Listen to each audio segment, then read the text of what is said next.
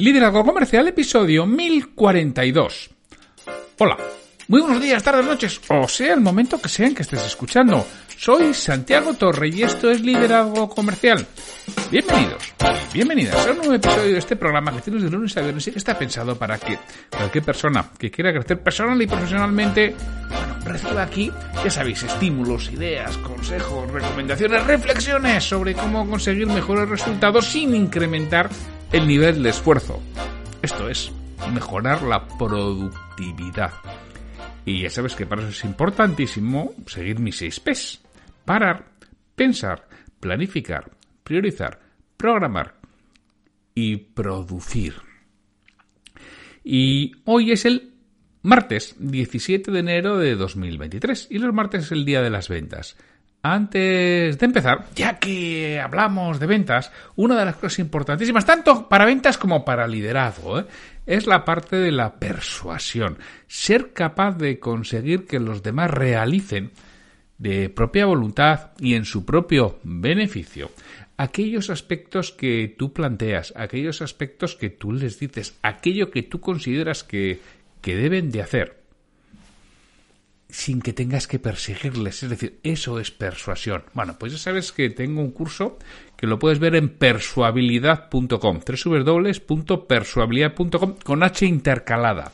Y si no, pues santiagotorre.com barra persuasión. Y desde ahí te va a llevar a la página donde tienes toda la información de, de ese curso que merece la pena realmente. Si quieres mejorar en liderazgo y en ventas, con persuabilidad, vas a mejorar mucho.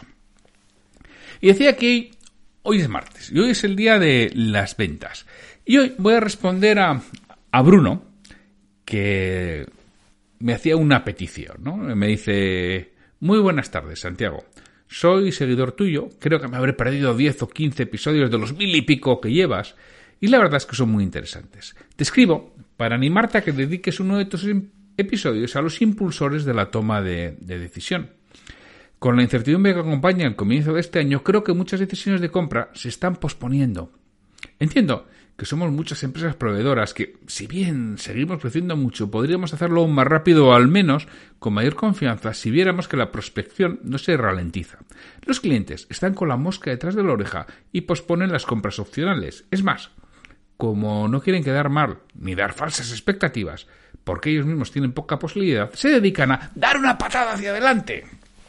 Supongo que tendrás mucha audiencia en la misma situación y uno de tus episodios más extensos dedicados a estos temas puede ser de gran interés. Muchas gracias y un saludo, Bruno. Postdata.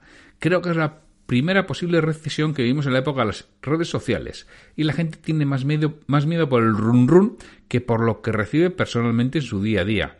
Es una reflexión rápida, pero si lo piensas, el ruido aparente es mucho mayor que el real. Bueno, eso me contaba Bruno y me pedía Bruno. Entonces, ¿qué tengo que decir? Que sí, que en principio que estoy de acuerdo con que el ruido aparente es mucho mayor que el real. Yo lo que estoy viendo en mis clientes, ya sabéis que yo me dedico a mentoría para hacerles crecer y desarrollar las pequeñas empresas. Y en principio en esas empresas yo estoy viendo normalidad absoluta, ¿no? Que decía que era normalidad absoluta las empresas tienen carteras de, pedidos. No hace mucho estaba con una empresa que me decía que tenía el doble de cartera de pedidos, que esto fue en diciembre que estuve con ellos, el doble de cartera de pedidos de lo que tenía a diciembre del año pasado y era una empresa que ya en el año 22 había crecido un 20%, en el año anterior había crecido, yo con ellas llevo unos años trabajando, había crecido, bueno, realmente hemos, se ha duplicado la, facturación en los últimos cuatro o cinco años, es decir, que viene con unos crecimientos importantes, factura varios millones de euros, o sea, no es una empresa pequeña, es una empresa, empresa, y bueno, y tiene una, se dedica a la industria y tiene una cartera de pedidos el doble que el año pasado. Pero es que en otras empresas con las que trabajo sucede similar. Los crecimientos que estamos teniendo son importantes. En principio, la cartera de trabajo Parecía Pensemos que esto mañana se puede ir todo al garete, ¿eh? porque mañana mismo pues, nos puede suceder que todo se paralice como sucedió en septiembre del 2008. Septiembre, octubre del 2008, veo muchas compañías, por ejemplo, de automoción, recuerdo, que recibían pues cancelaciones de pedidos y dicen, bueno, cancelar esto es con la plaza. No, no, con la plaza no, que lo cancelo, no sé cuándo te lo voy a pedir, que esto no puede pasar. Pero en principio no es lo que parece, así que el ruido parece mayor que el real. Yo también creo, ya lo he comentado en este podcast, que este año en España, que es donde, de donde yo hablo, hay dos procesos electorales, uno de elecciones locales en mayo y otro en noviembre de elecciones generales, con lo cual, mira, pues va a haber eh, movimiento, ya sabes, para el que está en el gobierno, todo va de cine y todo va estupendamente, y hay muchos brotes verdes, y para el que está en la oposición, esto es un desastre, hay que cambiarlo, pero bueno, va a haber mucho ruido, pero yo creo que va a haber pasta, con lo cual creo que el 23 no, no va a ser un, un mal año. Y bueno, pero también le decía que es cierto, que, que parece más el ruido aparente que el real, pero que en mi caso yo sí que viví la crisis del 92, las redes sociales, ¿eh? pero yo sí viví la crisis del 92 ya trabajando y yo me acuerdo perfectamente que no había ningún motivo aparente real de crisis ni los indicadores lo reflejaban, pero que tuvimos una hermosa, ¿eh? tuvimos una crisis muy hermosa, ya sabéis que yo luego en el año 95 me puse al frente, me pusieron al frente de un departamento de crédito clientes por todos los, los pufos que quedaron de los años 93 y 94, fundamentalmente. Entonces, yo le decía, mira, oye, Rubén, pues me apunto para hablar el martes sobre los impulsores de decisión de compra, que yo os digo que yo hablé de ellos en el episodio 534, aunque tal y como lo he dicho, no lo he escuchado. O sea, yo hablé de los impulsores de decisión de compra y hoy pues voy a volver a hablar de, impulsores de decisión de compra. Los que yo tengo identificados, que habrá más, seguro que, habrá más, pero yo eh, habitualmente cuando trabajo con esto trabajo con, con seis tipos de impulsores, ¿no? que son los que vamos a, a tocar hoy. Os los digo, los comento y ya sabéis que luego los resumo. ¿no? Los, que, los seis tipos con los que voy a trabajar es el motivo, la urgencia, el resultado, las consecuencias, los recursos y el riesgo. ¿Vale? Y lo podemos ver de la forma que quieras, en el orden que consideres. Yo lo primero que hablo es ah, impulsores de la toma de decisión. Y en este caso, Bruno nos hablaba de que, oye, que estamos en una... Dice, creo que muchas decisiones de compra se están posponiendo, ¿no? Sobre todo esas que pueden comprarse o no. Es lo que nos decía lo que nos decía Bruno, ¿no? Pues bueno, lo primero que tenemos que ver, el primer impulsor es cuál es el motivo para comenzar el cambio o cuál es el motivo para llamarte, para que te reúnas con él, o cuál es el motivo de aceptar que un vendedor se reúna con, con esa empresa. Eso es lo primero que tenemos que ver. ¿Cuál es el motivo real? ¿Qué les hace plantearse el cambio? O recibirte. ¿Por qué han empezado a valorar alternativas? Es una de las cosas que debes saber. Porque de ahí vas a tirar cuando vengan esos esas posponer, que es muy habitual, ¿eh? En nuestra cabeza, pues ya lo iré haciendo. Además, si puedo hacerlo ahora o no, y si llevo 40 años sin hacerlo, pues porque esté 5 meses más, tampoco pasa nada. Pero claro, tú vas a tener que tirar del motivo, del motivo real, porque a veces se nos olvida. Yo lo empiezo, pero eso se va diluyendo, porque además lo empiezo en un momento álgido, en un momento en que realmente eso me importa, en un momento en que me tiene expectante. Y yo lo comienzo, pero ala, ya, ya lo voy casi, casi posponiendo, ¿no? Entonces, oye, lo primero es, conoce bien el motivo. Los porqués, que es importante el porqué, pero es mucho más importante el para qué. ¿Para qué ha comenzado eso? Qué realmente es lo que quiere cambiar, qué realmente es lo que quiere transformar, qué realmente es el problema que quiere solucionar. Ahí es donde está una de las claves especiales. la siguiente pregunta dentro del motivo es, ¿es algo nuevo o es algo que ya está realizando? Puede parecer una perogrullada, pero fíjate que es algo nuevo, es algo que no ha comenzado a hacer y va a empezar. A veces comenzamos a hacer cosas que no estamos realizando y o algo que está realizando y lo va a hacer de otra manera diferente, que es que no tiene nada que ver. Mira, esto no lo hago y quiero comenzar a hacerlo o esto lo estoy haciendo, pero estoy valorando al hacerlo de una manera diferente porque me cuesta mucho esfuerzo o es que no me gusta o no lo sé, lo que fuera. Eso es otro de los motivos. Comenzar a realizar algo nuevo o sustituirlo por algo que ya está haciendo y que es que no le hace gracia porque se está pensando en sustituir por algo algo que ya está haciendo, aquí vamos a hablar de la mejora, vamos a hablar de la eficiencia, vamos a hablar de la eficacia, vamos a hablar del desgaste, vamos a hablar de la velocidad, vamos a hablar del menor riesgo, vamos a hablar de otras cosas totalmente diferentes. Otra cosa importante es, ¿es la primera vez que lo intenta? ¿O ya lo ha hecho antes? ¿Qué es lo que realmente le lleva a este motivo? Pues claro, hay veces que es la primera vez que lo intentamos y no sabemos con qué nos vamos a enfrentar. Y hay otras veces que ya lo hemos hecho más veces. Pues pregunta cuáles, son los, cuáles fueron los motivos por los que no finalizaron, cuáles fueron los motivos por los que no llegaron a término, cuáles fueron los motivos por que no hubo realmente esa transformación, que eso es realmente lo que te importa porque es con lo que te vas a enfrentar sobre todo para la toma de decisión. Y otro lado de las cosas que nos podemos preguntar, oye, ¿es algo que hay que hacerse sí o sí, ahora o mañana o en un futuro? ¿O realmente no pasa nada si no lo realizo? Porque hay cosas que las puedo hacer ahora, mañana o en un futuro, pero las voy a tener que hacer en algún momento determinado. Y en cambio otras, pues, o las hago o no las hago. Bueno, pues estas son las cosas, los impulsores con la parte de los motivos que tenemos que, que trabajar. Lo segundo que decía es la urgencia para conseguir el resultado. Ojo, ¿hay fecha límite? A veces te encuentras con que hay fecha límite o que no hay ninguna fecha límite. Ya si eso lo vamos poniendo. Por ejemplo, pues muchas veces una fecha límite clara, si voy a implantar un RP, un programa de gestión, puede ser el comienzo de año. Que es una de las cosas, hombre, pues si lo tenemos para el 1 de, de enero, pues mucho mejor que luego estar el año a salto entre dos programas de gestión diferentes, que es lo que solemos plantear y pensar en muchas ocasiones. Entonces, esa fecha límite puede ser impuesta o nosotros la podemos sugerir o ver cuál es una mejor fecha para realizarlo. Otra de las preguntas es cuándo le gustaría tener el resultado. Es otra de las preguntas que tengo y que puedo hacer. También importantes, ¿han empezado ya el proceso de valoración de alternativas o todavía no? Todavía están en el proceso, ya sabéis que mm, el cliente pasa por varias fases. Habitualmente, cuando nos recibe, cuando contactamos con él, ya está en las últimas, pero la primera es que no es ni consciente del problema que tiene. En la, la siguiente fase es consciente del problema que tiene, pero no le preocupa en exceso. La tercera fase ya es consciente del problema que tiene, le preocupa y está decidiendo si lo va a solucionar o no. La siguiente fase es ya ha decidido que la va a solucionar y está buscando qué tipo de alternativas tiene. La quinta es ya conoce las alternativas y va a tomar una decisión. Entonces, bueno, ¿en qué fase está? Está en la fase, hombre, indudablemente de que no es consciente del problema, no estará, pues si se ha, decidido reunirse contigo. Bueno, ¿en qué fase está? ¿Está en la fase 2? ¿Es consciente del problema? ¿Está en la fase 3? ¿Es consciente, ¿Es consciente del problema? Sin más. La fase 3 es consciente del problema y quiere solucionarlo. La fase 4 es, está valorando con qué alternativas lo va a solucionar, pero ya ha decidido que lo va a solucionar o probablemente lo va a solucionar.